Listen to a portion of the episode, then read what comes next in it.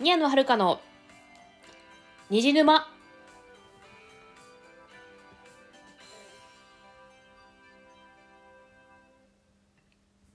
皆さんこんばんは宮野遥です。この番組はオタクがオタクのために布教するオタク向けのラジオです。皆さんあれですね。明けましておめでとうございます。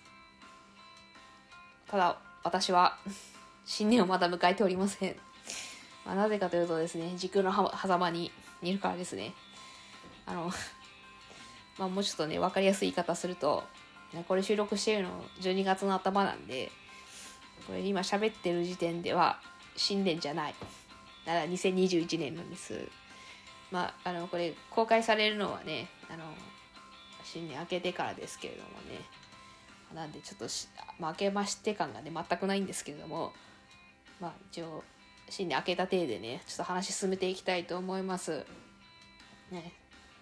あのまあですねもちろんねあのまああれです私社会福祉士っていうねあの福祉系の国家資格を取るためにね今専門学校通ってるんですけれどもあの本番がね今年の2月6日でもうねあと1ヶ月ぐらいなんでね。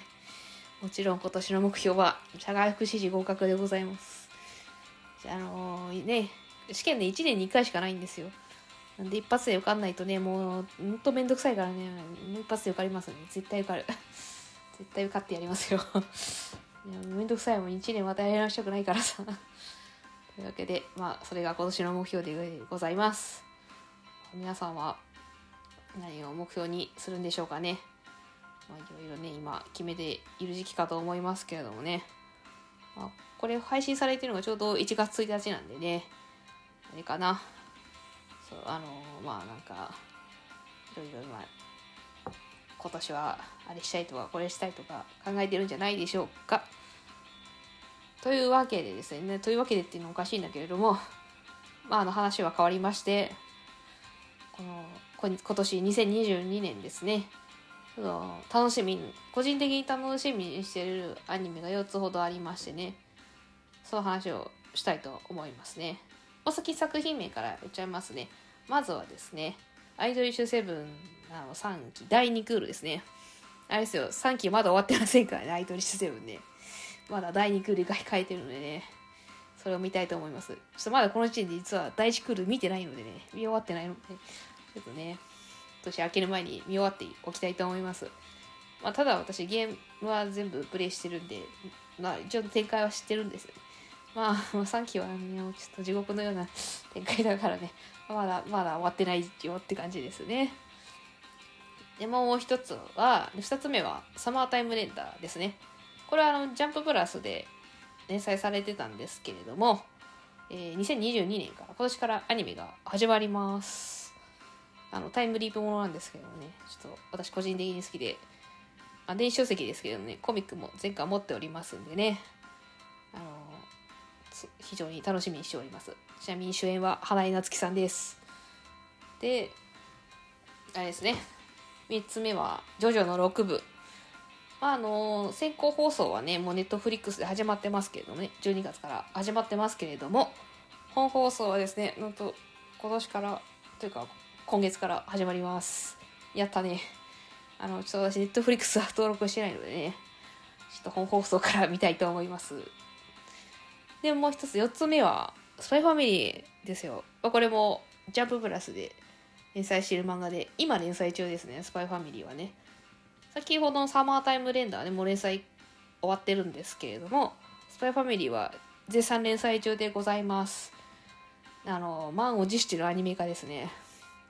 あれだよね、あのー、今までね、アニメ化とかも、メディアミックスとかほぼ何もしてない状態で1500万部売れてるからね、すげえ作品ですよ。これね、あれですかね、ジャンププラスってあの、アプリなんで、あの、あれ、あの、アプリ、アプリ連載でそんだけいくってすごくね？って感じだけど、まあ、スパイファミリーもアニメ化するということでね、楽しみですね。ちなみに、スパイファミリーはね、主演は江口拓也さんですね。主演、主演でいいのかな？あの、ロイド役ね、江口拓也さんですね。え、マジかっていう感じだけどね。まあ、そんな感じでね、楽しみにしている4作品なんですけれども、ちょ私、これ見てて気づいたんですけれども、ほぼジャンプ作品なんですよね。どんだけジャンプ付けなんだよって感じなんだけど しょうがないよ。ジャンプ作品好きなんでね。楽しみにしております。4作品。ね。あとはな、ななんだろうね。あと、あとあったかな。まあ、あの、また、追加され、あの楽しみなアニメ追加されれば、なんかツイッターとかでつぶやいたりとかするかな。まあ、あとは、そのね、配信で行ったりするかなと思います。そうね、それぞれ、うん。あれですね。まあちょ、あ、アイナナ、アイドルセブンね、に関してはね、もうなんかね、また、また地獄が始まるなっていう感じですけれどもね、3期、3期ね、ほんと、本当にね、まあ、あの、アイドルセブンね、まあ全体的にね、あの、環境激しいですけどね、もうジェットコースターかっていうぐらいね、環境激しいですけども、3期は特にドロドロしてるから、って感じですね。いや、3期だけじゃないけどね。まあ、特に3期はって感じなんでね。まあや、みたいです。あのね、どうなるかね。うん、楽しみなような、可愛いようなって感じですね。あと、他の作品に関してはね、サマー、サマータイムレンダー、まあ、通称サマーレンなんですけれども、ちょっと、私は結構サマーレンのアニメを楽しみにしております。ね。だからね、あのー、サマーレンもマジで、マジでいいんですよ。2回マジでって言っちゃったけどさ。まあ、タイムリープもので、ね、まあ、あれなのよね。ね、本当に泣ける。あ、最後、すごく良かったな。ちゃんと、落ち着くべきところに落ち着いたなっていう感じですね。あんま詳しく言うとネタバレになっちゃうから、これ以上言わないけど、ちょっと、まあ、あの、アニメで楽しみたいっていう方はね、まあ、アニメ待っていただければと思いますけど、いや、もう今すぐ見たいっていう方は、もうなんかもうコミック買っちゃえばって感じですね。買っちゃって。電子、電子でも買えるから買っちゃってください。まあ、スパイファミリーもね、まあ、スパイファミリーはね、まだ連載中ですからね。もうあの、そう、あれですよ、ジャンププラスはね、連載中の作品に関しては、あれなんですあの、もう初回無料で、無料で読めますからね。そう、だからスパイファミリーは、まあ今連載中なんで、もう1話から最新話まで、全部無料で読めますよ。初回限定ですけどね。あの、最初に読む場合はもう最新話まで、最新話まで無料で読めるんでね。もう、これを機にね、スパイファミリー、ちょっと読んでみてください。まあ、ちょっとコミック持ってない私が言うのもなんかあれだけどもね、スパイファミリーもね、期待のアニメですね。あとはジョジョ6部よ。6部ね、なんか、まあ、この間、アニメの PV、アニメの PV じゃない、オープニングの PV を見ましたけれどもね、ポッポップだね。な、6部自体はちょっと話はあれだけどもね、ポップではないけどね。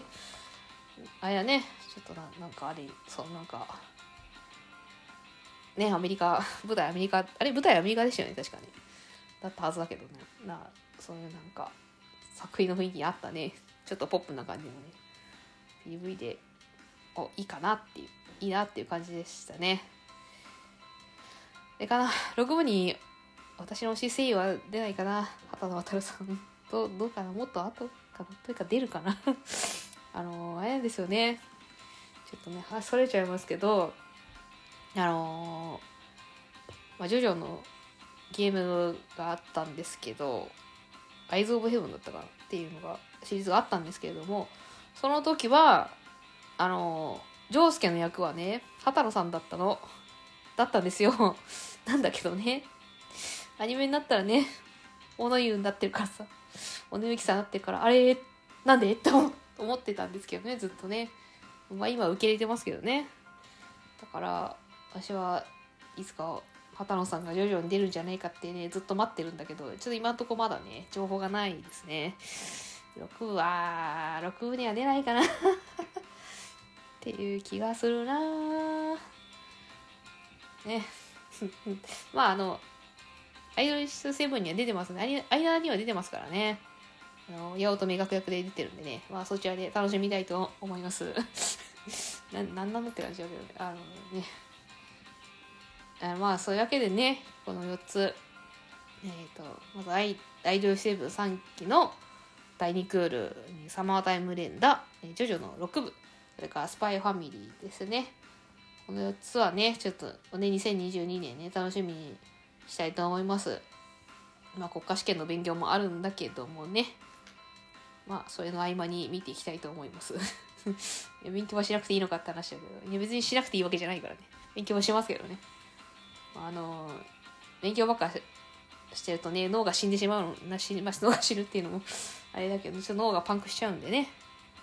まあアニメもね、見ていきたいと思いますよ。